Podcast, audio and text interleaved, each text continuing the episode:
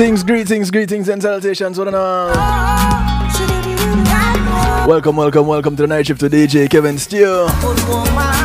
It's community and finance night. And what a night we have in store. I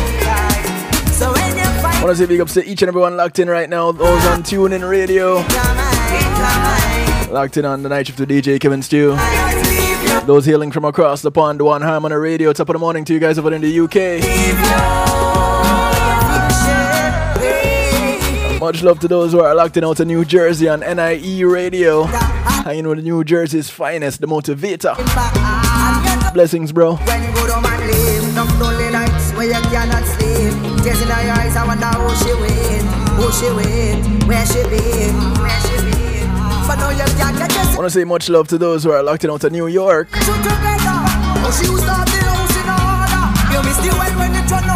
Blessings to those on Island Worldwide, exhibiting the power of music. Those out of Long Island, New York, hanging out on Reggae Pulse Radio. Much love to you.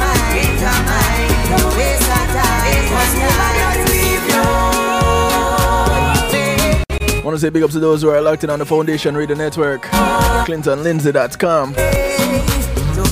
Representing South Florida. Those hailing out uh, Texas.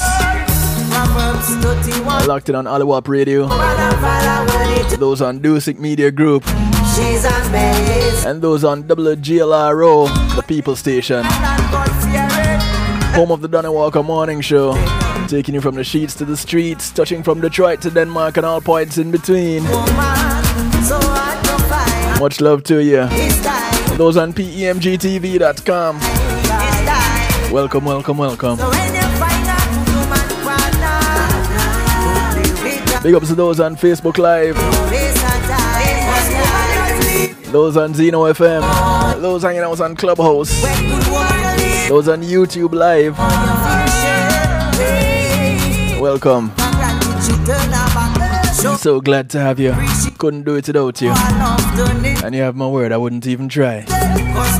Especially to those who are locked in right here at the home of the night shift to DJ Kevin Stew. You're encouraged to have acceptance through enlightenment. Those on kevinstew.com. Inviting you to call a friend, tell a friend. Friends of your friends, friends of your enemies, enemies of your friends, and your enemies too. Because the information is good for everyone. I want to say thank you to my segment sponsors. Pulse Media Group and being in a moment is priceless. Go ahead and give them a call. They'll take care of your videos, your photos, your streaming, your ads. Everything you see here on kevinstew.com and more. So you have a wedding, a church service, a funeral, a party, a graduation, a seminar, you name it. You want to stream it live on a secure platform, whether yours or theirs. They got the hookup for you. Give them a call, 754 999 1140.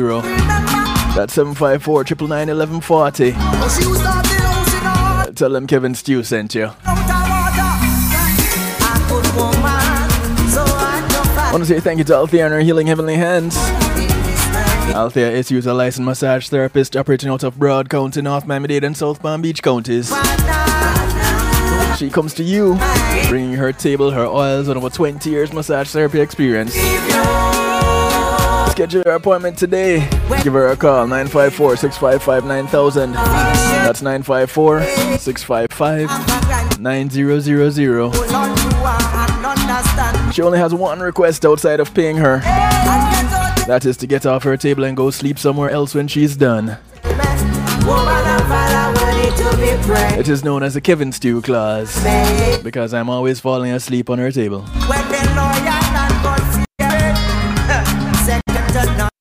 Want to say thank you to Reggae Global Entertainment.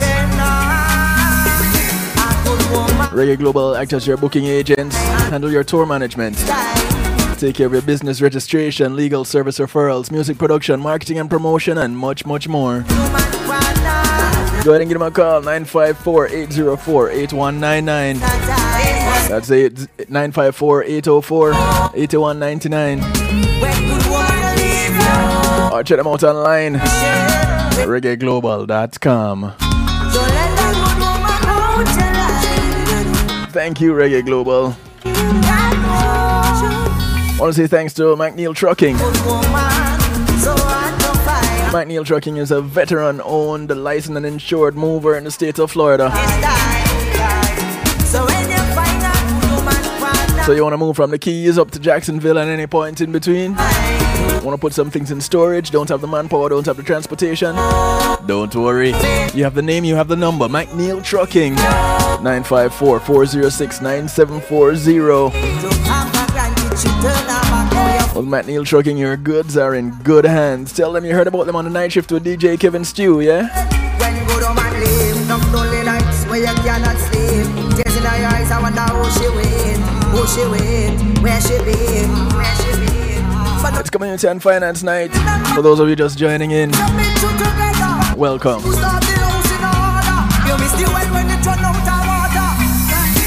The zone of Orlando Octave kicking us off. A track called A Good Woman. And tonight we're connecting with our neighbors to the north. It really doesn't matter where you hail from, you know. We're one big family.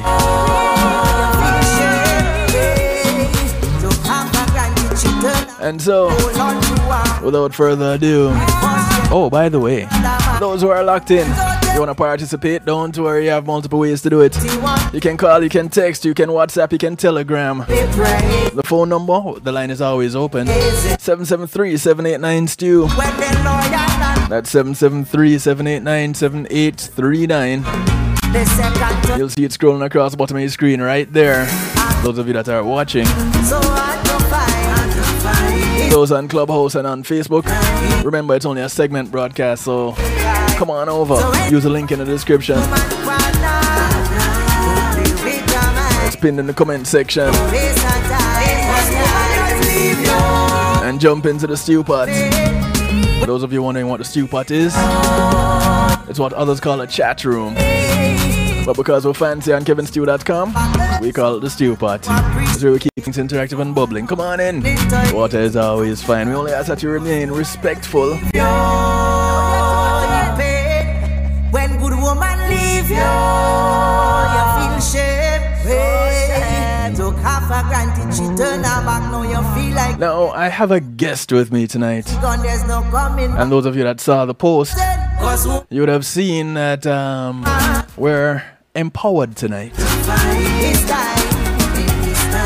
And so, just to check to see if my, my, my secret ingredient, my guest for the night, is, is hearing me just fine. Jonathan, you hearing me just fine? Okay, I, I, just talk for me so that I can hear you. Yes, sir. Ah, loud and clear. I got you. So, ladies and gentlemen, without further ado, I present to you the man of the moment, Master. Yeah, I get to use that, that, that title tonight. Master Jonathan Field. Hi, guys. Thanks for having me up tonight. Hey, Jonathan. How are you, sir? I am doing fantastic. I just uh, got done teaching seven classes today, so I'm ready to do this. Okay, cool. All right, so let's let's let's let's take a, a, a walk through and get to understand who Jonathan Field is before we even get to master Jonathan Field. Because if anybody goes looking and googling you, checking you out, searching for your your credentials, then they, they, they need to have a little bit of time on their hands because I've seen your credentials, and that's a long list.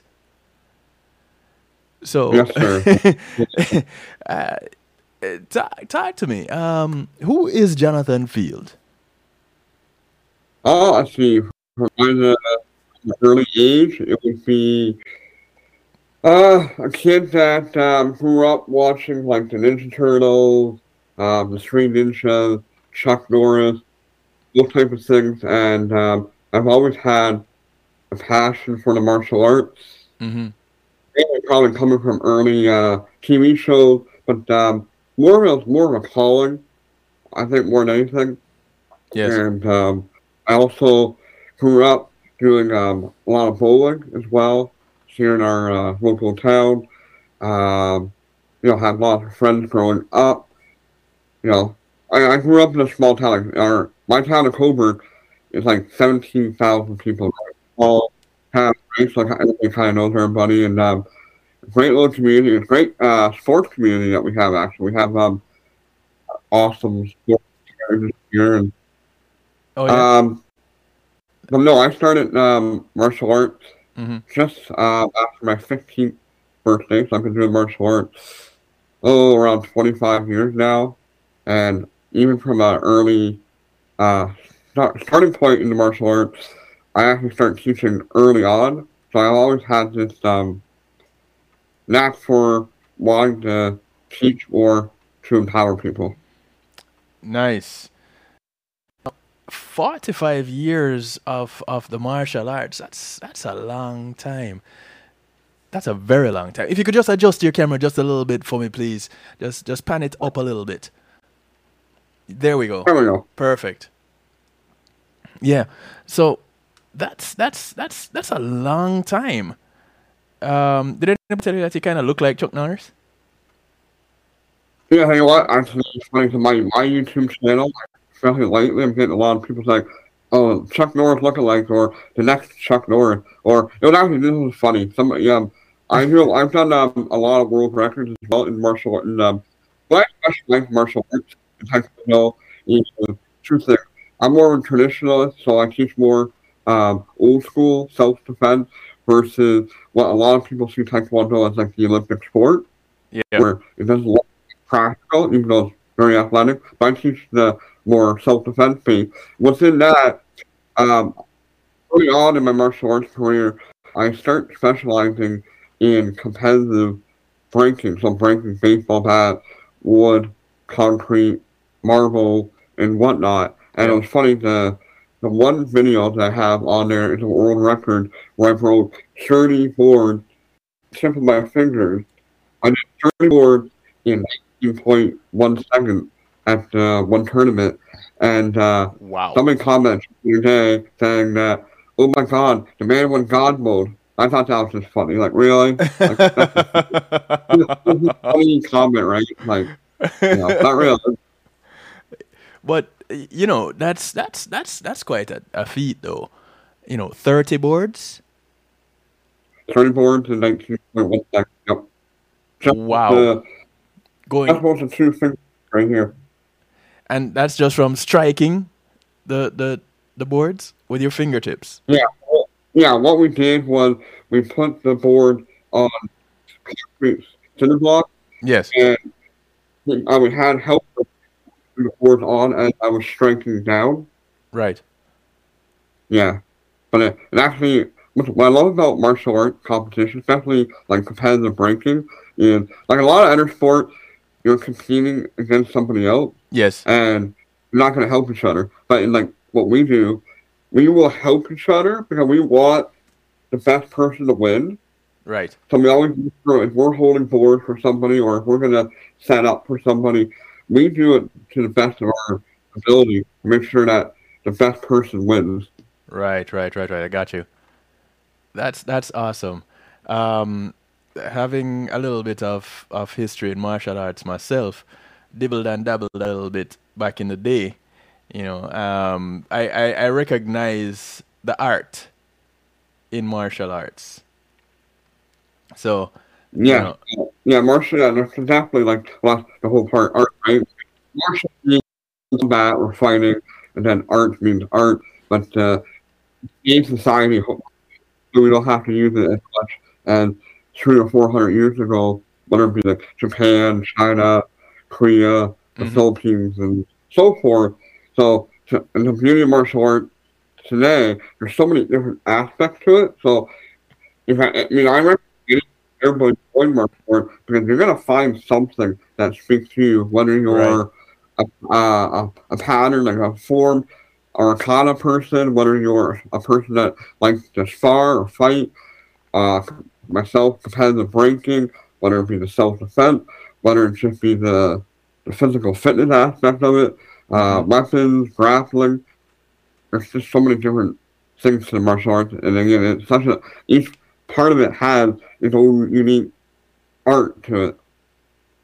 I can tell you, um, when I did, I, I did kung fu, and Okay, cool. when I did it, it was the fittest I had ever been in my life. I've never been as fit since. I can tell you that. I I was so fit, and and then I, I stopped. I never got back into it, and I've been trying to get fit again ever since. Yeah, I can come to uh, um, I'm going to my seventh degree black belt in Taekwondo next year, and part of what I'm doing as a personal challenge, I'm studying seven different martial arts, and I'm going to be Yes. demonstrating them. And one of the styles is Kung Fu. Yes. So one of my buddies in Ireland, uh, Sifu Keith Fanning, who's uh, like ninth or tenth degree black belt in Kung Fu, and Mhm. um, we've been training together. Well, we met we met each other years ago down in Florida in Orlando at the Right. U.S. Open, and um, starting over the pandemic, him and I have been doing a lot of Facebook uh, Mm-hmm. chat, emailing back and forth, sending videos and stuff like that. Yeah. And we're I'm currently working on an world record for myself. And he so I'm training a lot of the the iron body and iron um, iron palm techniques that Kung Fu um, yes. Yes. has. Yeah, it, it's awesome. Yeah, that's uh, at my my Sifu was this skinny guy. I've I've and outside of seeing Bruce Lee on TV, I have never come across this kind of strength in real life. Skinny guy, so so strong.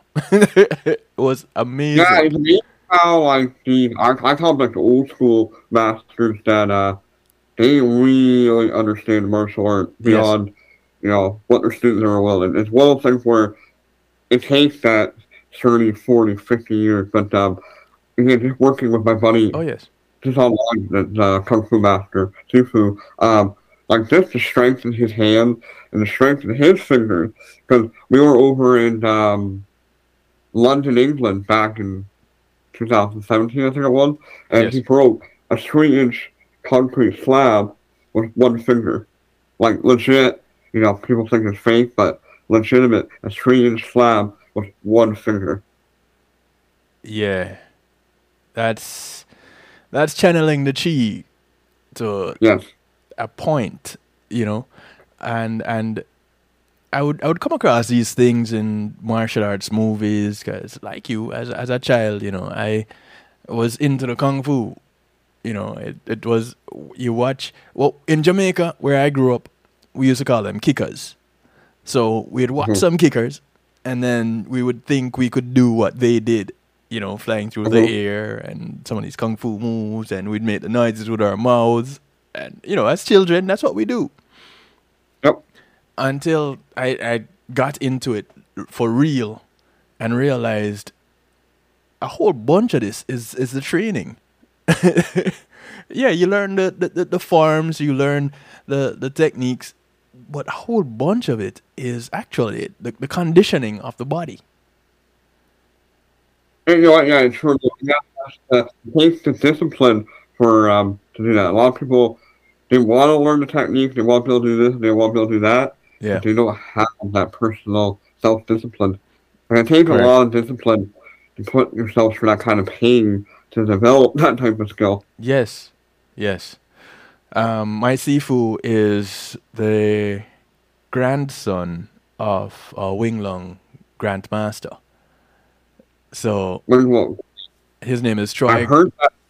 I've, is he now? Is he uh, a Shaolin disciple? Was he from the Shaolin? He he is a disciple. Yes. Um, he's in Georgia now. His name is is Troy Gonzalez. Okay. And he is he was just amazing. His nephew, at the time, his nephew was uh, probably ch- turning twelve, and this kid doing monkey style was amazing at that time. This was this had to have been, I would say, almost twenty years ago. Okay. and this kid was amazing back then. So I, Monkey style is very difficult style of martial art. yes, Like really, really difficult compared to like. I prefer the tiger style kung fu because it um, relates a little bit more to the Korean Taekwondo. But uh, yes, monkey, you get good at monkey style, like you're good. yeah, he was amazing. This kid was amazing, and he taught by his uncle. And uh, wow, but to, to to know that you're doing seven different styles of martial arts, with going for your seventh degree in in in taekwondo, that's that's quite a, task. That's quite a feat. Con- and and you know, I'm rooting you on. Uh, you said something about Orlando. Yeah, so right, so what kind of made my name over the years was um actually I'm gonna take you back to when I was in high school. So when I was in high school, remember the old like black belt magazine, right? Yeah. Like the you know, um there was an ad in the, on the back of the black belt magazine that um it was for the, the US Opens and the ISK World Championships. Okay. Very colorful ad. And I remember seeing it. I said to my buddy in high school, I said, I could do that stuff. And he's like, Oh, why don't you? So that was back in like 2002 ish.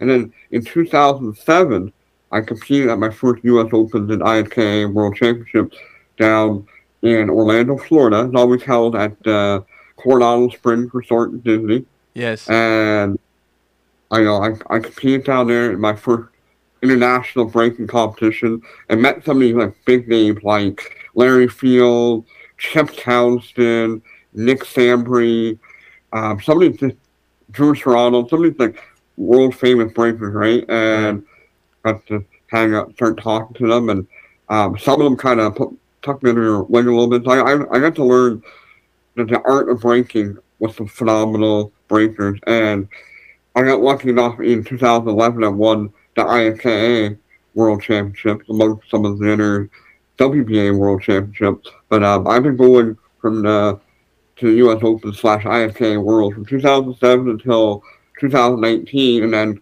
COVID hit 2020. So I haven't been able to go the last couple of years with all the restrictions up here in Canada have been ridiculous.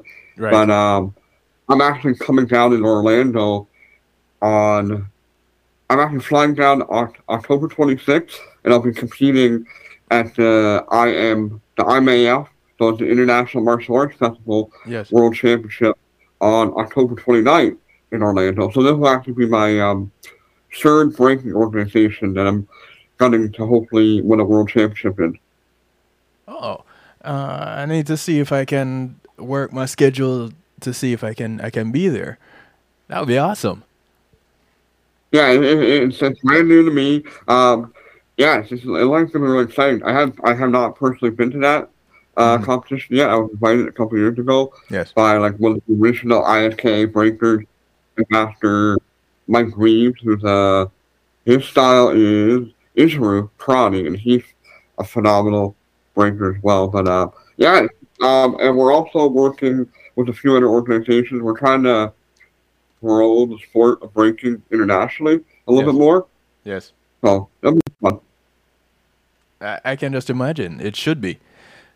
Now, with with doing all of this, getting into martial arts, because you know, after three decades of of martial arts, there it has to be a passion, and so we recognize that ever since your your childhood, you've loved the martial arts, but this aspect of it that we're addressing tonight, which is why we titled tonight's broadcast Empowered, takes us on a different, a kind of a different path, but yet still going in the same trajectory. Tell us a little bit about your involvement with wanting to empower women and how this book that you wrote came about. Okay, yeah. So Howard. So um, again, so COVID kind of hit in, in 2020, and Yes. up here in Canada, uh, pretty much all the martial arts schools were shut down, where we were not able to teach in person. Right. So I um, decided to write a book. But I'm not going to go a little bit earlier than that. So few years before that, um, one of my black belts, um, Cheryl Sanders, and I started teaching women um, a, a workshop. We were we were actually invited by um, a local uh, a local parent to teach like a mother daughter uh, uh, workshop for some of these daughters that were going to school and going off to college and that. So I asked um, one of my really good friends and students, uh, Cheryl Sanders, if uh, she wanted to help me teach a seminar.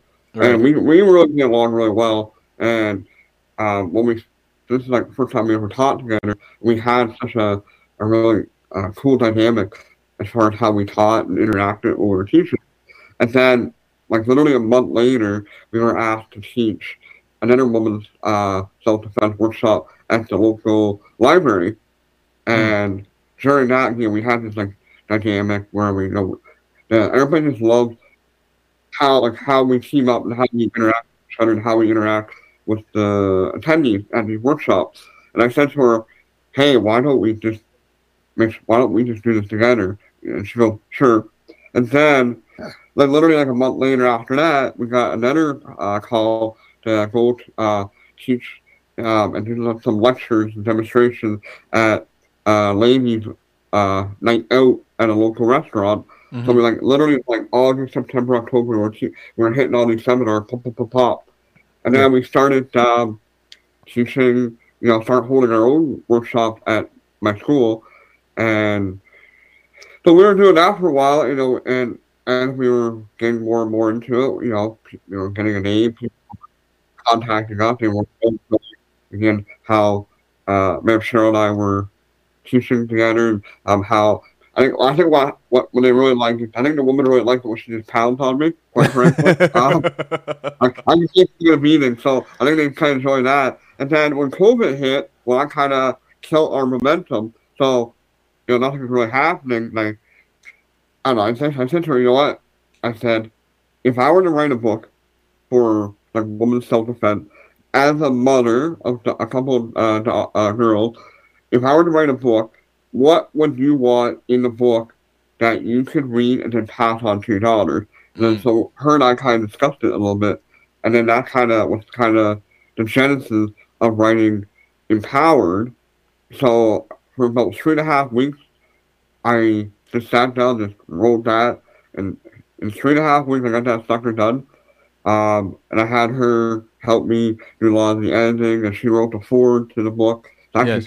Um, she um, she's actually the inspiration behind the whole empowerment thing that we do together. If it weren't for her, actually, it's funny. I was just texting her before I popped on tonight and said, "It's your fault that I'm on here tonight." you should you should text her. Text her the number huh? and have her call me right now. Text her the number seven seven three. Right. Yep, give me one second. Yeah, go ahead. Uh, uh, all right.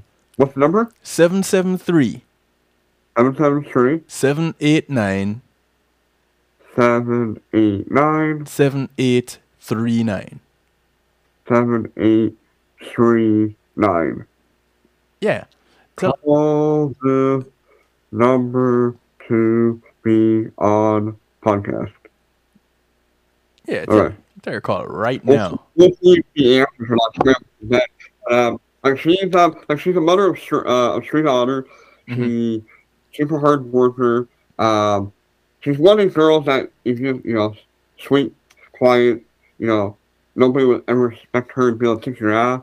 And this girl has phenomenal power, and she's really into this whole woman empowerment thing, but yes. in a way where it's like it's not a, a cliche. It's not like I don't know how hard to describe it, but um, yeah, she's that inspired me. And then when I was right, when I kind of finished writing the book, I said, why don't we kind of start like a, a side hustle where this is actually our business, where we actually try to get um, you know, workshops going. We do some online workshops. Um, we actually have a YouTube channel, yeah. uh, youtube.com slash empowered 8083. And we just put up a bunch of uh, videos of self defense techniques and fitness and taekwondo related stuff. Um, just to you know what help women to kind of ease them into martial arts and self defense. Yes. I know like a lot of women tend to shy away because it might be violent or they might get hurt. where Right, right. um, Cheryl has a way of what she believes is best thing for both women is to either take a, a self-defense workshop to get started or to do like a fitness kickboxing program and then start martial arts that way. That's kind that's how she started was she did fitness kickboxing with me and then Mhm. she started taekwondo and then kind of everything kind of went from there.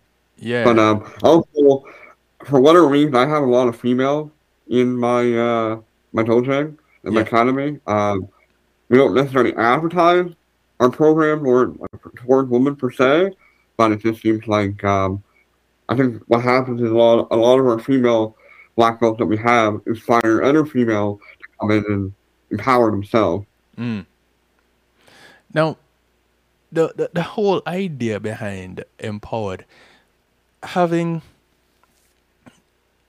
gone through that book, you know, there's the the, the theme kind of goes through the book that you know, as a woman, you deserve to recognize that you are strong, and others need to also recognize that you are strong, and so because of of the way society tends to be set up with man being the protector of woman and they're also the same ones that tend to be the aggressors against or toward woman so it's it's a little bit of a interesting dynamic with men and women but the moment you start to say hey woman understand that you you have this strength within you.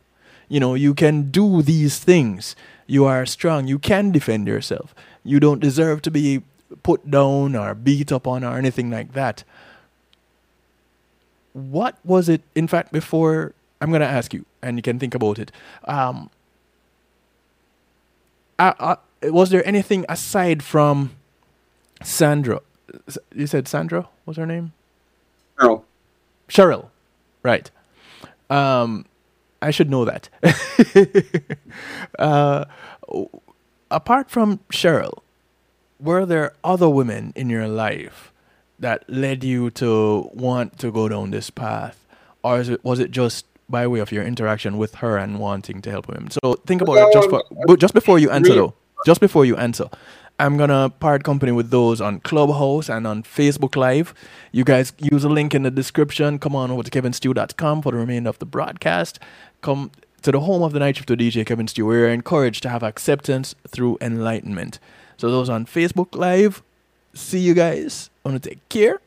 Those on Clubhouse, sayonara. We'll do it again tomorrow. All being well. All right, Jonathan, it's all on you.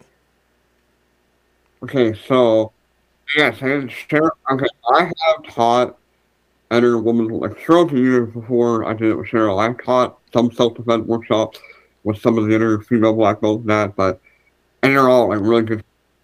Um, she's a teacher, but uh, her and I had have this um really good friendship. We just have a it's just it's easy for us to interact and teach our style. But um also um I've had a few younger black belts that I've had like I've had like a couple girls, uh, Michaela and Charlotte, who I Mhm. call my Taekwondo daughter, Yes. who um, I knew. Well, Charlotte I knew because her teacher, her mother was actually my teacher, so I knew Charlotte when she was in her mommy's tummy, and then Mm. Michaela, uh, my other Taekwondo daughter, I knew her since she was like six or seven years old, as a young child. And I watched the two young girls grow up into martial arts, go through high school, go through the whole high school thing where you know Yes. everything that you know girls deal with in high school, and I kind of became a, a semi-stereotypical father to them a little bit. Um, and I even like going through college and that, and like that that was another thing where that was another aspect of writing the book was I even though I don't have children myself, uh, I know what it's like to be quote unquote a father, or at least be a father figure to young girls, and Right. um, seeing these girls, they can literally uh, kick your butt, but they're also very feminine at the same time. Right. Right. That that was another thing that kind of led me down this path of wanting to do the whole women's empowerment thing as well. And then actually, my my taekwondo master uh, Grandmaster Veronica DeSanto, who in uh, of DeSanto's martial arts in Toronto, Ontario, Canada. Um, she, you know, my master, again, she's a female, and she's a female. She of uh, dark skin from Guyana. Oh, okay. Had, so in second language, so she had all these things kind of against her per se, right? Being mm-hmm. female and all that in the martial arts, and so I I have that um, respect for high level female martial artists. There's not really a whole lot of like females that get the rank of like six, seven, eight degree black belt. So I have that right. as well. That kind of, you know, I kind of want to pass that on too, right? Or, uh, you know, whenever I can, I make sure my female students get to meet my master. Because it's, you know, one of those rare things, again, being, uh, you know, a black woman one country, English is your second language, and she's a, a business owner in Toronto, which is very competitive and she's rocking it. Yeah, yeah. Um, you you mentioned your taekwondo daughters. In the mm-hmm. book, you told a story of being out at at this like a house party or something with with these yep. girls. Nope. Are those the girls? Yes. Most of the stories in that book are based on some reality. You know, I might have to tweak a couple details here and there. Some of your but, actual uh, experiences. Yeah, like that, that particular story that you're talking about, we all, like a bunch of us, it was when we went to a, a birthday party for one of my black belts, mm-hmm. and there was a bunch of uh, black belts there. There was, you know, some uh, teenagers, some of us adult black belts, and these two, my taekwondo godfathers, were hanging out with the other teenagers, and I just had that really bad feeling about the one guy, you know, from my perspective, he was definitely high and drunk mm-hmm. and probably being a little stupid, and they were kind of hanging out with him. I just had that weird father feeling that, you know, something's not right. Um, but luckily, they had the intelligence to realize that when a bunch of us left the party, they also left too. They didn't want to be left alone with this guy. Um, well, the martial arts, you know, keep your eyes open and pay attention to the situation, what we call situational awareness, where you're being very aware of what possibly could happen. It's better to be hyper active that way and avoid something that could or could not happen. Right. So that that that was a, a real scenario.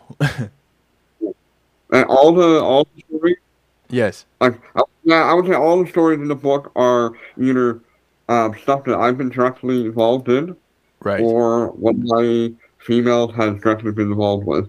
So they're all like first and second um, case scenarios where, yep, like we went through all this, we learned all this stuff.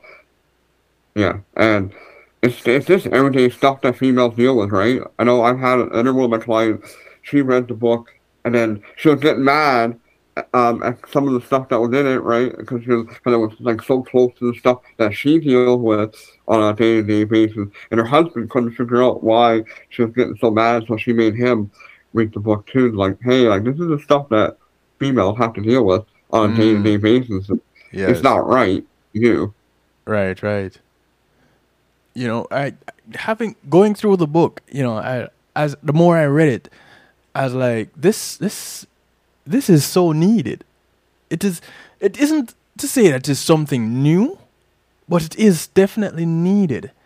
And it's like it's like being told, hey, you know, you can you can do it. Whatever it is that you set your mind to, you can actually do it. And we know this, but yet still we don't put it at the forefront of our minds and so we believe that we can't do a lot of things until we're reminded. This book is like a, a, a, constant reminder, but not only a reminder, but a guideline to how to, as a woman, protect yourself, yes, but not only that, as a reminder to constantly practice it. Because you're yeah, not you're right, not yeah. you're not telling anybody how to how to hit really anywhere in the, well, there are a couple of places in the book that you would mention um, weak points and strong points, but really and truly, you're not telling anybody how to hit someone. You know, like to position your foot here, swivel your your uh, pivot around your waist, and punch through the object, through your shoulder, follow through. You're not telling anybody any of that.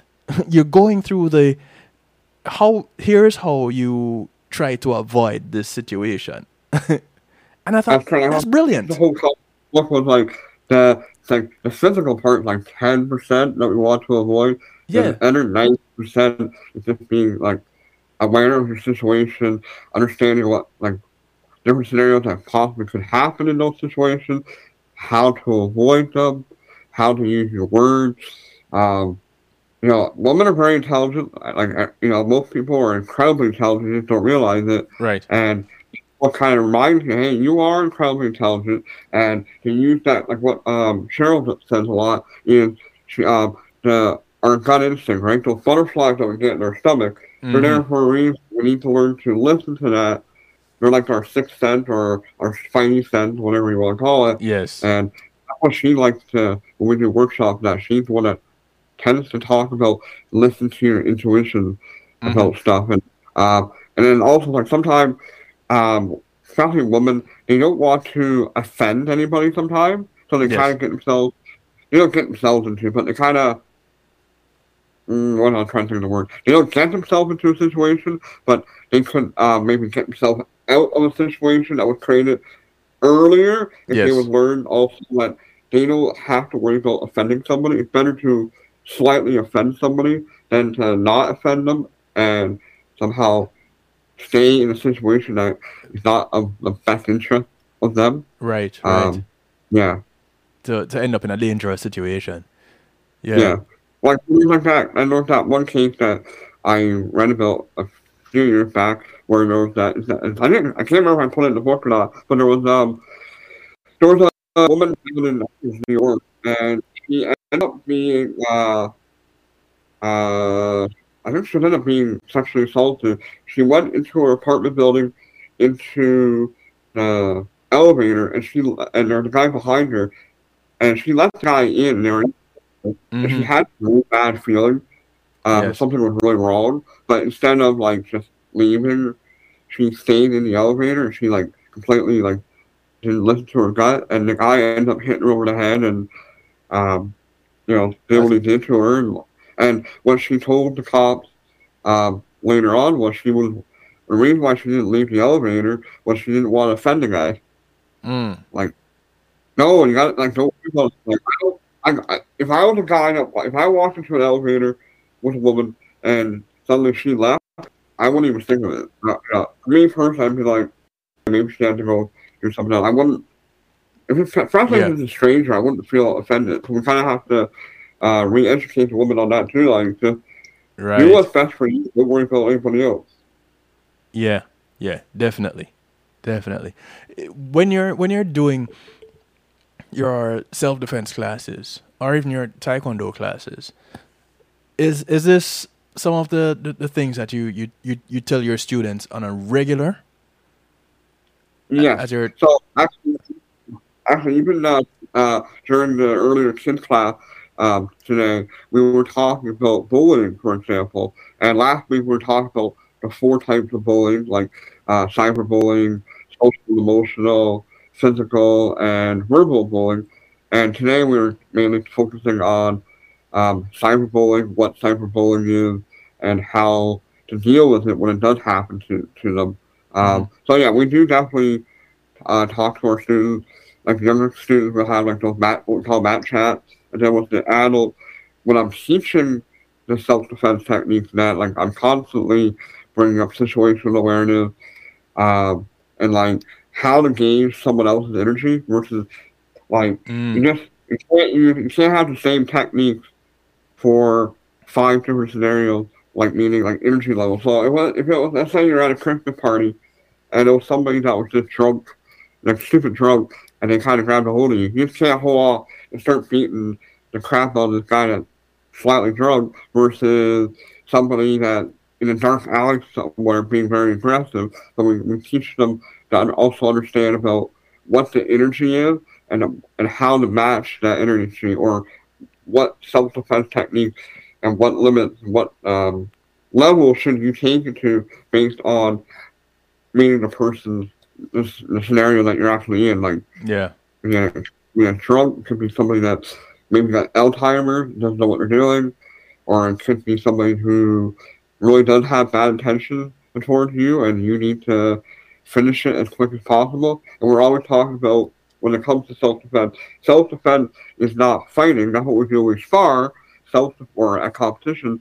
Mm-hmm. Self-defense is defense using whatever means necessary to create an escape opportunity so you can leave the situation as soon yes. as possible, not yes. necessarily fight. Yes, and I, I like how you you come back to that point throughout the book. You know, as a reminder, what you're trying to get across is here are ways for you to get out of this situation. Run as fast as you can as soon as you get that opportunity and tell somebody, especially the authorities, as soon as possible, also. And throughout the book, you emphasize these things, and I, and I absolutely just love that. Because, again, for something to become a habit, you have to be doing it repetitively. And because a lot of times these situations are one off without going through the scenarios in your head, without running simulation for a better use lack of a better word let's use that you know without running simulations you wouldn't know really what to do when you're in that situation because you could actually end up just freezing because of shock. And yeah, that's correct. Um, yeah, so that's the one thing where, like, when we teach workshops in that self defense seminar, we tell them, like, you know what, you're going to forget most of what we just taught you. know, well, it's true, right? Like, even they say, even professional fighter, like UFC fighters, boxers. Yes they lose like 95% of what they learned and what they've been training for, let's say, 12 weeks, 16 weeks for that fight. They lose 95% of what they were training. They go back to the fundamental, to the basics. And for us, for self-defense, is situational awareness. And we'll, we'll add one concept, or two concepts in the book. One of them was the five-second rule. Yes. Whenever you enter a new environment or a new situation with somebody, you're scanning the area or you're like um, trying to reach the energy of this new area for five seconds yes. to see is there a potential threat or no, and then also you can be running through where's the the exit if you need to escape real quick, or if you need to use a physical barrier between you and the, and the assailant. Where are those things? Or if there's something in the room, could I use as a weapon if I need to defend myself? But I also mentioned in the book about how like uh, even though the news and newspapers are so negative nowadays, yes, you know, all the crap going on. Um, how to like use a newspaper or the news when you hear of a situation where somebody got mugged at uh, at a at a convenience store, yes. at the uh, ATM machine, whatever. Whenever you hear about these things, taking a moment or two to think about what what would you do in that situation. So you're you're always practicing in your mind because in reality, the mind doesn't can't distinguish what's in your mind and what reality is. So you're running through these scenarios all the time in your head. It's just yes. become a little bit of mu- at least a little bit of muscle memory so that if something does happen, you are a little bit better prepared than if you hadn't done that. Right, right, right. You mentioned the five second rule. How long did it take you to get a grasp of the five second rule. Do you still practice it? Yeah, the concept that uh, I I not willingly or not knowingly been practicing for a long time. Kind of, I I sometimes I'll call myself the human predator. I don't mm. mean that in a bad way, where I'm looking to be a predator or anything. But like when I'm out in the belt, like yes. I'll just be like, like if I'm walking to the bank or something, I'll be like scanning the area, wa- just people watching, and I'll like I'll literally look for like who who's the weak person? Who's the person that's not paying attention versus the person that okay, that could be a potentially uh, a potential threat. And I've been doing that for a long time. And then I heard the concept of the five second rule from different instructors over the years as well. It's not a you know, mm-hmm. an idea that in the martial arts itself, not definitely not my idea, it's just an idea that yeah. I'm sharing. Yes. Um, but no, I've definitely been practicing for many years, not even knowing it was the five second rule, but just pay attention to people like you know, like um the one one thing I always tell my students is the one time I went to the bank and there was this um well two stories. There was an elderly man that was carrying a bag. Well, he wasn't carrying. He was dra- he was literally dragging a bag of change. He must have had God knows how much money he had, like just, just like not like a, a pillowcase full of change and he's dragging. I'm like, it would take one smart aleck kid to knock him over and take that money, right? Because right. he's not he's not thinking, right? Like he's an old man, like literally a guy probably in the 70s, hunched over, dragging this bag right. money. Just, yeah. There was this other gentleman who um, uh, I don't know him personally, but I know him through a friend who uh, owns a business. And he's a very heavy set gentleman, mm-hmm. and he was carrying again boxes of money. And at, at, the banks that we have up here, they give you these boxes that literally say money on on the outside, and he's carrying this this, this box of money, barely wrapping his hand on the yeah. box of money because it's so um, heavy I'm like, yeah, I'm thinking, you know what? It would take one smart aleck person to barely knock him over, grab that money, and he wouldn't be able to defend himself.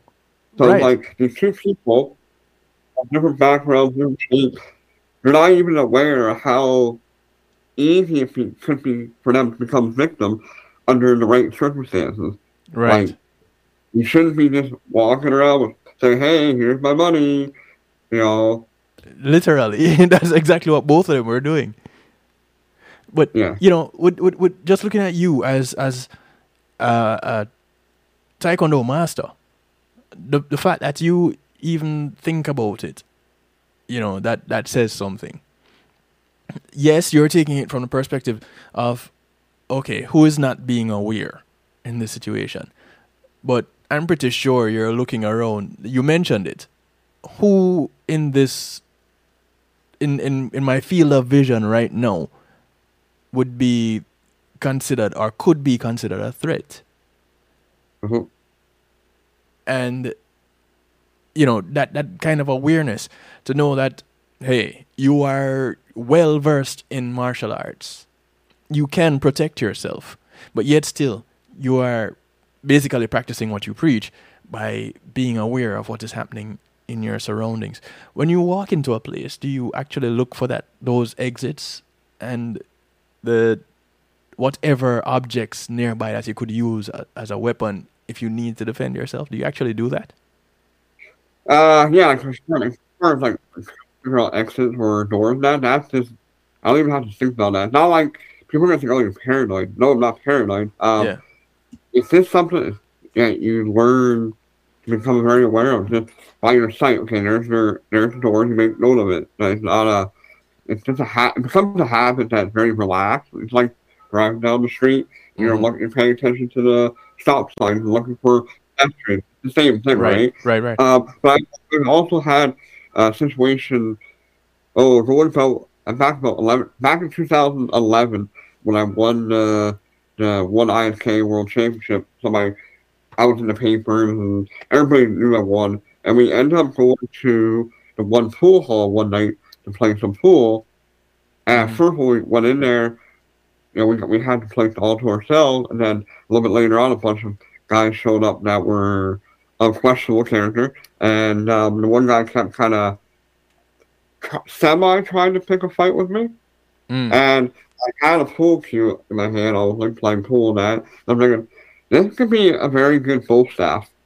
like, I literally, this is traditional bo staff. Yeah. Um, Valid martial arts, right? Japanese martial arts. Everybody done the bo staff. If you've done yeah. both martial arts, the bo staff, right? And then, yeah. or I'm thinking, or if you break the bo staff, now you have two shorter sticks for Kali sticks or Filipino martial arts, right? And right, like, right. Those things can come up. And it was funny because this, um, this one gentleman, I'm not really, I'm going to use the term gentleman, he was not a gentleman, he kept trying to get me to sit behind a table with him. I'm like, well, if I sit behind the table, I have no exit strategy. I'm literally stuck behind the table. So I kind of made sure I was always in um in the area where I was able to freely move. Mm. So yeah, like I definitely. Again, this is all without thinking. Like this is not like I have to think about this. No, this is just stuff that you know became habit early on, and Right. uh, it I've learned to avoid a lot of situations because of things like that. You you you mentioned that it's not like you're paranoid or anything like that. For those that are listening and even just becoming familiar with with self defense, if they're looking at, at, at places like this, going into a place and looking at looking for exits, looking for uh, loose objects that could possibly use as weapons, don't they run kind of you? Well, no, let me not put it that way. Let me ask you: Have you found where some of your students have thought or said to you, but that is kind of paranoid? You know, Master Jonathan, that's that's that's being paranoid. Have you had any students I you They haven't told me that, that directly. Maybe they talk behind my back. I don't know, but uh, Yeah. no, I don't think. I think we all kind of have that same mentality that it's just you know you gotta you gotta protect yourself. Like one of those, like the world is getting more and more dangerous. But like I said, it's not really like I said, you're not really being paranoid. It's not like you're panicking, looking around. It's just like it's very it's a very relaxed habit, right? Mm. It's like it's no different than being a defensive driver driving on the highway. It's, it's Right, literally no different, right? Like you have to defend yourself that way. It's, um, it's no different than a, uh, a fitness person watching what they eat to make sure that they don't get certain diseases or become obese or whatever. Like you're watching the cow, you're not paranoid. Um, Right. it's kind of the same thing, right? It's just, you know, it's And- not like it's not like um like a child going to school who's being bullied yes. and they're always looking for that, looking or trying to avoid that bully. Yeah, they're paranoid because they're, something's happened to them that caused them to become paranoid. But if you learn these habits before something happens to you, then you're not you're not really paranoid. You're just being Cautious. very, very um, aware, but in a very Yeah. relaxed manner. Like nobody will even know that you're looking around. Like it's those things where if I'm looking at the screen right now, looking at you, Yes. I can see the screen. I can, I can see four different doors in the room I'm in without having to scan them. Right. Right. So So it's it's knowing your environment to the point where you can close your eyes and know where what is. Because you know sometimes we have power cuts. What can I say? You know you got to know, have an idea which direction you're going with the faintest of lights. You mentioned um, someone watching your diet as a martial arts instructor. What is your routine like your your your regular routine as it relates to exercise and diet you know what what is that like for you for me personally, right so first thing in I get up at five thirty in the morning to work out. So I have a nice little gym set up in my basement. Uh, I got you know exercise bike. I got Bowflex. I got squat racks. I can squat benches. I got kettlebells. I got dumbbells. I got barbells. I got bands. I got everything. Uh, I work out for probably about forty five minutes to an hour, depending on that particular workout Hmm. um, Monday, Friday, and then after that, you know, I'll have my my shower, have a good uh, healthy breakfast, normally like eggs and uh, a little bit of beef or something along, that line, oatmeal, typical, you know, lots of protein, carbs, Hmm. and then um, I'll go down to my academy with Taekwondo school, and I'll maybe do a little bit of office work, but then by like quarter to eight in the morning, I'm doing my second uh, training session. That might last from quarter to eight, eight o'clock to maybe nine thirty. Doing my various conditioning, so whether I'm conditioning for breaking, um, like a lot of iron body training, um, strength training, working my taekwondo patterns or my Ukrainian poomsae or just Japanese kata, uh, working self-defense techniques, kicking techniques, um, do a lot of the, the Superfoot Bill Wallace style kicking and stretching, which I, uh, I do dynamic stretching, joint mobility, the Bill Wallace style stretching, um, and then I typically also have a couple morning classes.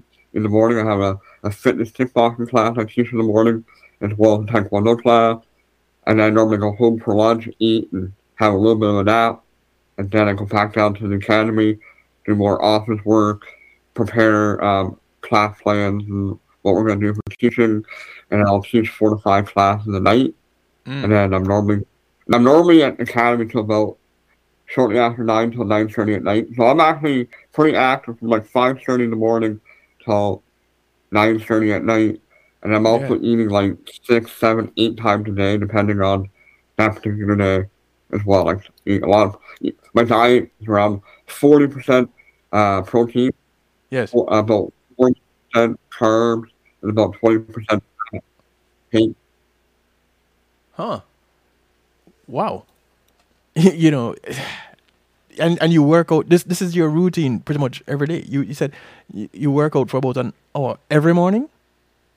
Every morning, like Monday, Monday through Friday. So that's my Monday through Friday. Yeah. Um, routine, and then Saturday morning, um, we have an early Taekwondo class. We call our black belt uh, sunrise class that we start teaching at seven fifteen in the morning on hmm. Saturday, mm. and we'll spend like an hour and a half training our black belts that are getting ready for their next black belt and like a lot of fitness, a lot of their requirements. And I also have like three classes after that. And then right now on Saturday, um, the last class, the last training session, we're also training our team for the World Championships down yes. in Orlando here in a couple weeks. Yes. yes. Um, and then Sundays, I try not to do anything.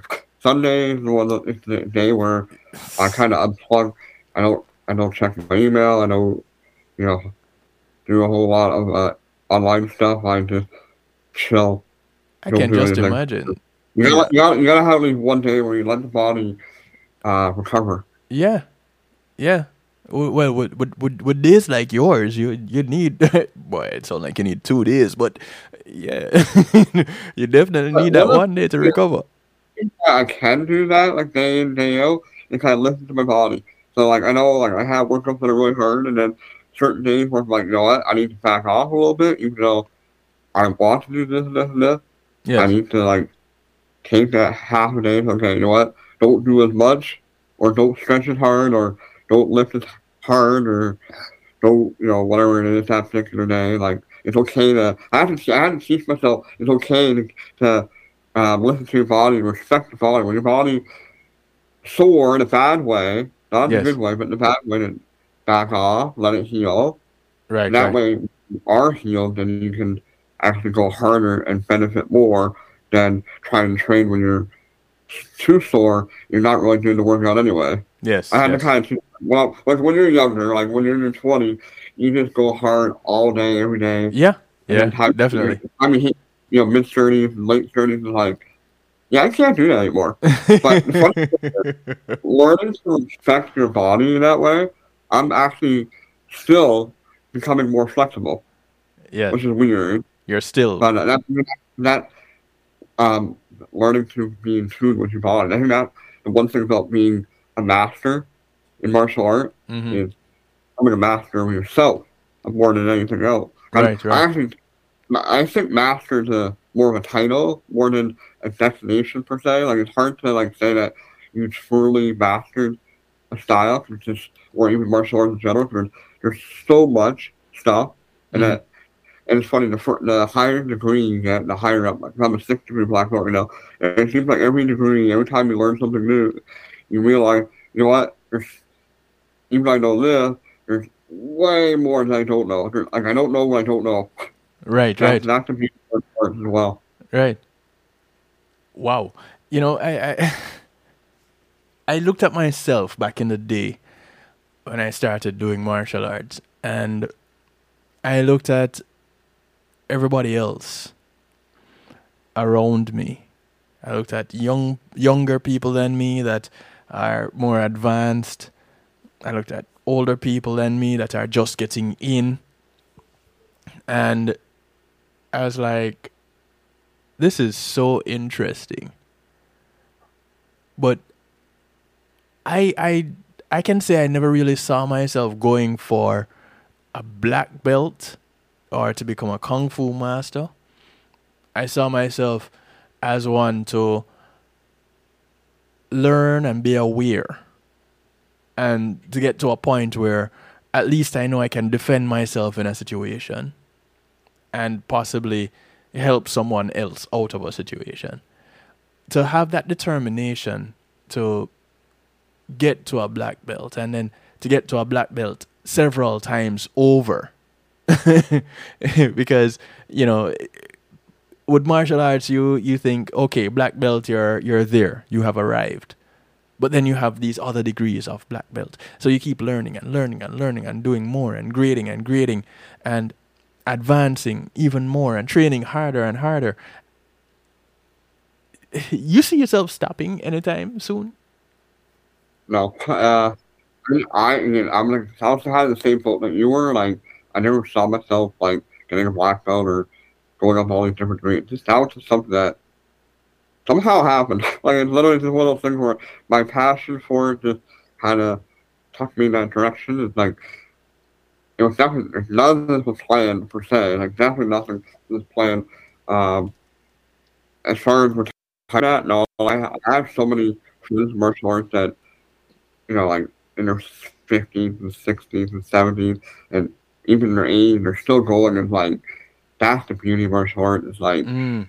as long as you keep going, it's gonna help you keep going. And as far as like, like I said, going back to what I said earlier, like you, uh, master is not ne- necessarily a destination. And like every time you get to a degree, or every time you learn something, well, I'm, I'm constantly learning the basics over and over again. Like uh, I'll learn a slightly different perspective. Like if I'm studying one of these like different styles, like these seven different styles that I'm working on, even though you, know, you really truly look at the, the, the core fundamental is exactly the same. It's just a slightly different thing. Mm-hmm.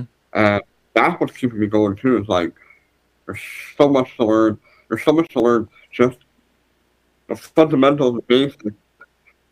Yes. You'll never, you'll never get, you'll never truly get to the advanced. And there's no, because uh, wise man once said, there's no such thing as an advanced technique, only an advanced way of thinking about a fundamental technique.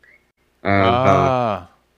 take Yes. that uh, to heart. But also, like me being a, a school owner for almost 20 years now, I get to see these young kids, like three, four year olds, start. And I get to see these adults that are starting in their like their 50s, for example. It's like Yes. we're all on the same journey, but then like to to see an adult that's never done martial arts before start in their 50s, Mm-hmm. that gives me hope. Okay, like 20 years from now or 10 years from now, you know, I could still be doing this at their age. Like if they can do it at their age where they've never, Never done it fit. before. Yeah. I'm- Yeah. you know, and I've been fit all this time. Yes. It's like there's no, no excuse for me to stop yes. either. Yes. I I see myself getting back into martial arts, but doing something like Tai Chi. you know, that's Tai Chi is not that easy on the body. I've done a little bit of Yeah. Tai Chi in my early 20s, and it, to do it, and to learn it from a, a real Tai Chi master, and like to do it properly for the martial art, not just for movement and dance per se or exercise, but really learn Tai Yeah. Chi is a lot more difficult than what people think it is, and it Yeah. it's hard on the body too. yeah. Um. Again, not not to become a, a, a Tai Chi master or anything like that, but the the as indisciplined as I am, I I want to do it for the discipline. if that makes sense, you know. Definitely. So, eh, but I- I'll, I'll I'll work that part out at some point in time. Now, your book, uh, empowered. Let me let me go ahead and and put the image up here so that people can see it. Empowered. Uh, essential concepts and strategies every woman should know about self defense. this is your guide, so to speak, to self defense for women. And I'll say you you did an awesome job putting this book together. It's it's simple enough for anyone to to read through it and get a grasp of the concept that you're putting out there. It's it's it's not seventh degree black belt information, but at the same time it is. Because again, like you said, there isn't an advanced technique, but an advanced way of doing a technique. So it's just being knowledgeable and running, putting that knowledge to use constantly, keeping it at the forefront of your mind. You know, there's a section in the book where you mentioned the, you told a story of uh, Maisha and her coworker stopped at a light and someone opening the door. Mm-hmm. Now, more often than not, I don't think about anybody trying to open my door. But I guess because I'm a guy. Mm-hmm. Um, I have driven with women that their doors don't lock automatically. Mm-hmm. And I get into the car and we start moving off, and I hear all the doors lock. I'm like, "Are we serious? You, you locking me in here or something? What's what's going on?" And but that is something that they would do habitually, without thinking. Vroom, move off, foot off the brake, doors go lock, and I'm like, but it makes sense. And they had gotten to a point where they weren't even aware that they were doing it.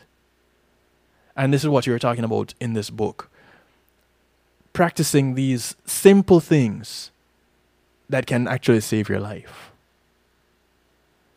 And for you and, and, and Cheryl to have gotten together to put these things into practice, regular practice, because you're teaching these things in these seminars, in these workshops. And now you have this book, which I'm going to tell everybody to try to get, you know, because I have gone through this book and it is an excellent read. Not a whole lot of information, but just enough information to, to cover all the bases. And you know, that was really the main point of that. Yeah. Like, well, talking to Cheryl about it originally, like the original concept of the book was like, again, you know, as a woman, if you're as a mother of three daughters, if you were to read this book mm. and then be able to pass it on to your daughters so that your daughters can understand, because at that time her daughters were, I'm not going to say how old they were, because she'll, she'll took me dead, um, like they were like, one when they're like teenager, preteen, and then a little bit younger than preteen. So three different age, but it could be so literally you got your an adult mother, a yes. teenager, preteen, and a little bit younger than preteen.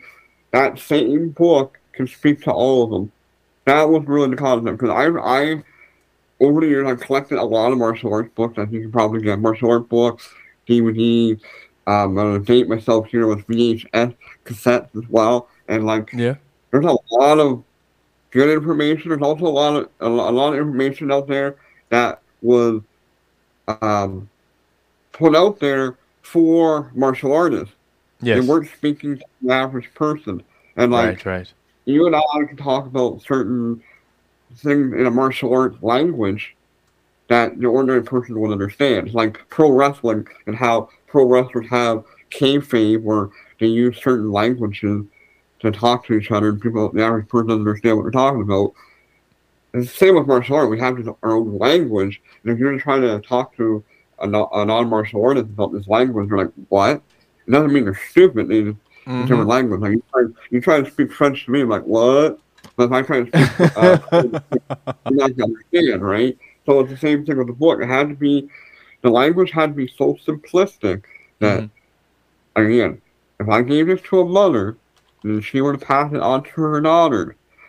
They need to understand. And also with this book, we also made a part of our curriculum for for our black belt testing that we do, we do a yearly uh, black belt test, and all of our black belt candidates, regardless of gender, so male and female, regardless of age, have to read it, and we discuss it. Mm. We get together, we discuss it at our black belt midterms. Uh, so we got like, you know, adult males in their 40s, females in their 50s.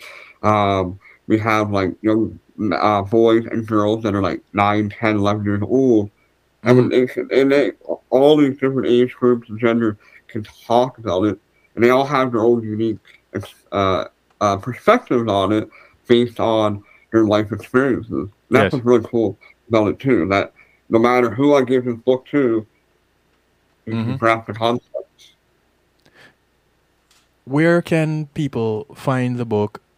Well, before you go there, do you have a a follow up to this book in the works? You know what? Uh, I kind of semi have one. It's um over at I can't remember what it's called actually. I can't remember what the, the dot com is. I do kind of have one, but mm-hmm. I actually just advertise it on Amazon. Like if you go to like I'm in Canada, so Amazon.ca or you guys are down the state, Amazon.com. Mm-hmm. If you just type in uh, Jonathan Field Empowered or uh, Empowered Self Defense or something along that line, you'll find it on Amazon. We have it in uh, paperback. We mm-hmm. have it in Kindle version. And what you and I were discussing earlier, uh, because the KP doesn't know, you're the one that did the audiobook for me. The audiobook just got approved this afternoon. So you should be able to get that on um, audio. Or, um, awesome. Um, what's, that? Audible. Audible. Yes. You'll get it on Audible. On Audible. And you'll get it on iTunes, I believe, as well. So that just awesome. happened this afternoon. Awesome. That. Because it's this... kind of funny how you and I were just discussing how we, right. we didn't approve it, and like a half an hour later, I get the email saying they approved it. So I haven't checked it out myself, but yeah, like the paperback version, which is I like I like the paperback version. Actually, this is my favorite copy because uh, Ma'am Cheryl uh, she signed it for me. Yes. Um. Okay, we got the paperback, the Kindle version, now the audio book version of it. Mm-hmm. Um, that's and then we um, if you if you actually go to womanempowermenttraining.com, you to find a link to that there. That's where you'll find all of uh, Cheryl and I's um, videos and blogs and some of the stuff that we do in that channel, that uh, dot com as well. Nice. Awesome. Listen, Jonathan, um, I, you, you don't even know the kind of, of pride that I'm feeling right now to have been a part of this, to, to, to contribute my little bit to this information coming out, um, being empowered, a woman's guide to um, self defense you know. Actually, one I'm gonna cut you off. The one, uh, the beautiful part about now having it on, you know, audio book version that yes. you did the voice for, is that instead of always reading the book, I think the woman should read the book, and when you read it, it uh, gets your brain a little bit different than you listen to it. But yes. then they can also buy the audio version, and they can listen to it while they're commuting to work. Yes. Yes. Massive beauty, or when they're at work and they're doing paperwork, they don't have to pay attention to anybody else. Yeah, they well, can literally listen to. It. We all do. it. We all listen yeah. to podcasts and stuff right. we're working, right? Right. So right. The beauty is be working and listening to this. So repetition, if they, you know, and even once a month they listen to it on audio just to refresh. That's the beauty. That's the real empowerment behind what you and I just did with the yes. audio I'm, yeah. Actually, I'm very appreciative that you uh, reached out to me to do it because I had um, contacted a couple other people. I'm brand new to the audio world. Yes. And um, I had a couple rejections that were kind of rude. Like the, the, one guy's like, I'm only a professional. I only work with uh, professionals and blah, blah, blah. And the other guy's like, you haven't sold enough copies of this book yet. I'm like, wow. oh my God, this, this is brutal. And then you come along, you're like, yeah, I'm like, this is awesome. Like, you know, I have to thank you for that, that you were willing to, you know, take a risk on me on that. And I thank you for taking a risk on me. You know, having not known me from anywhere. You know, and again, here I am. You're you're Canadian. I'm Jamaican. I, I come with a little bit of an accent, and yet still here I am narrating your book. Awesome. No, I love it. Like, awesome. It's, it's, it's, it's, a nice accent and it sounds good and um, it has it just has the right tonality. I think it has the right tonality that I was looking for. Yeah.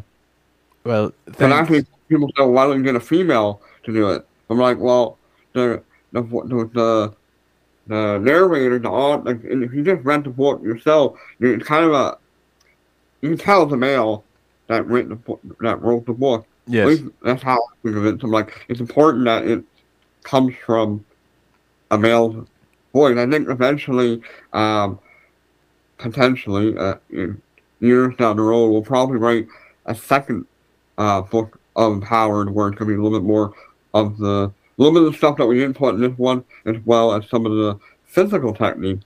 Mm-hmm. And, uh, and Cheryl and I, I think we're going to end up writing that one eventually together. So we're going to have to find like a male and a female narrator. That's going to be kind of cool too. And we'll definitely uh, think of you. Actually, uh, my other book that just came out as well, I definitely want you to do the audio for that if you're interested. Oh, I'd, I'd be honored. I'd be honored. Thank you. Thank you. Jonathan, please, once again, put out one, your contact information, and two, where people can get your books. Yeah, sure. So, um, so I'm the owner of Cobourg Taekwondo here in Cobourg, Ontario, Canada. So if you just wanted to check us out Taekwondo wise, you go uh, go to cobourgtaekwondo.ca.com.org or you can also go to my personal YouTube channel at youtube.com surfield want my personal taekwondo. If you want the women's empowerment stuff, you can go to womanempowermenttraining.com check out Ma'am Cheryl stuff. You can check out our YouTube channel at youtube.com slash empowered 8083. Or again, if you want to go ahead and pick up your paperback copy or the Kindle version or the new audio version that uh, Kevin uh, did the voice for, you can go to Amazon and check those out. Thank you, Jonathan. Master Jonathan Field, ladies and gentlemen, uh, live and in living color, joining us here on the night shift of DJ Kevin Stew in Community and Finance, all the way from Canada. How's the weather up there right now? Well, it's not cold.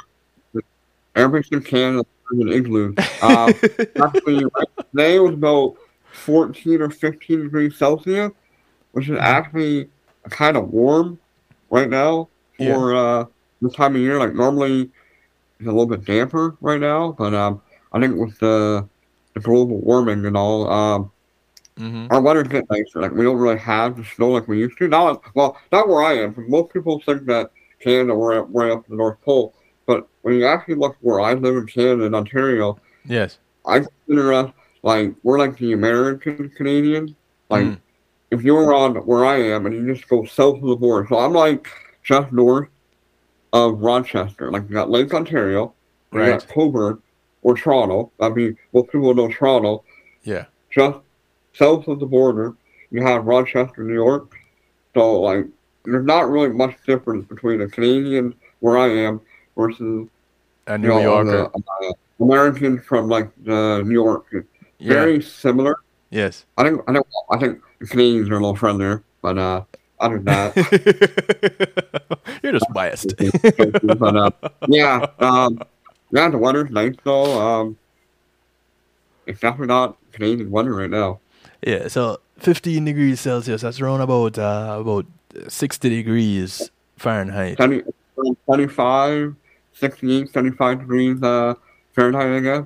Yeah. Um, so when we go down to Florida here in a couple weeks, they're gonna make fun of me. They always make fun of me when I go down to Florida because I'm just eating and sweat, right? They're like, uh huh, you can't you can't handle the heat. I'm like, yeah. Well, come up, come up to Canada with minus minus thirty degrees Celsius.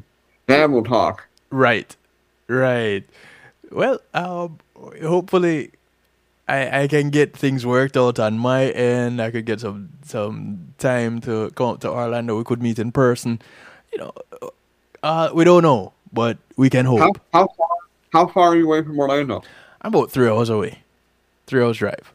That's not that's not too bad. No, it's Like not I'm too sorry, bad at all. you must be north of. Are you north I'm of? south. I'm north I'm south. south? I'm I'm down in Fort Lauderdale. Uh, okay. Yeah. No, I was actually in Tampa Bay back in June for uh, uh, a uh, Bill Wallace uh, Black Book game. That was kind of interesting. Mm. Yeah. So But they're, yeah, they're if you- further you west.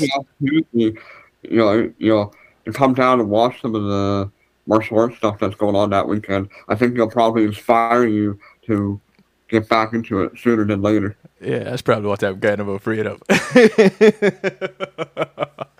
uh, I just started working out again myself, so you know, started with some home workouts. You know, getting back into the groove of things. I play soccer every week, so that kind of helps. But hey, it's a work in progress. Always. Jonathan, thank you once again for taking the time out to share with us about your book and you yourself, Master Jonathan Field, and getting into martial arts. And and thank Cheryl for me. She, I, I, was hoping that she would have actually called in and given us a little word here or there. But I understand as a mother of three and a working mother and all. Oh, yeah, actually, she was in class earlier tonight, so I work I worked her pretty hard. So she probably uh, went to bed early after uh, getting good work. Again, being a mother of three, and then just you know rocking her work, and Yeah. uh, she's a, she's a very hardworking uh, lady and uh, very dedicated to her family and martial arts and everything like that. But thank you for uh, having me on as well. My pleasure. My pleasure. You take care of yourself. We will stay in communication. Yes, sir. I would definitely love to pop back on and have more chat with you in the future for sure. All right. Awesome. We'll make it happen. Take care of yourself, Jonathan. Until. Yeah, you too. All right. Blessings. Ladies and gentlemen, the one and only Jonathan Field. Master Jonathan Field. As we close out our musical therapy, this is on a West Rock. It's called Born as a Winner.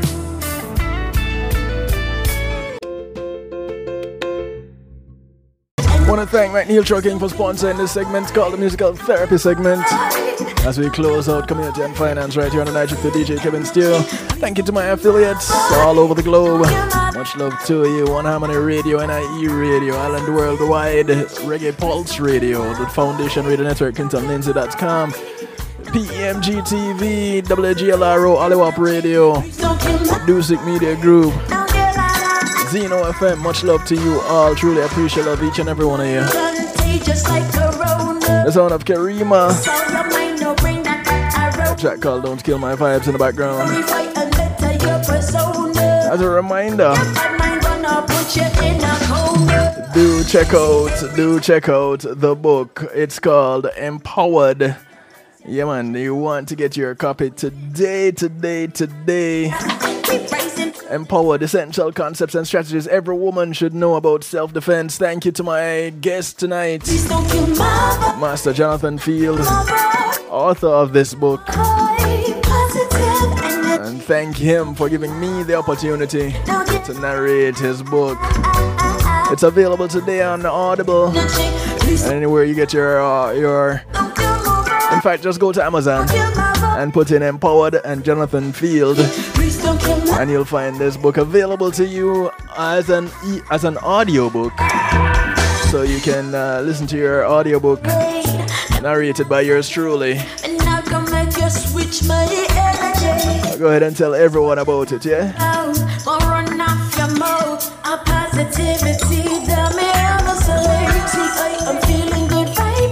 As we part company, keep the energy positive.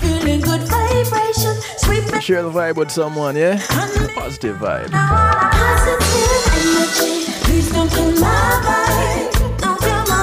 Do remember to look out for members of your community. Remember, your community is not just a development that you live in, but it spreads far and wide. So those that you pass on the bus, on the plane, the boat, or the train, whether you walk, ride, or drive, these are members of your community. Do something good for one of them today because you never know who's gonna do something good for you tomorrow. My name is Kevin Stew, so I like to do it to you, for you, and with you every Monday, Tuesday, and Wednesday right here, kevinstew.com. As we part.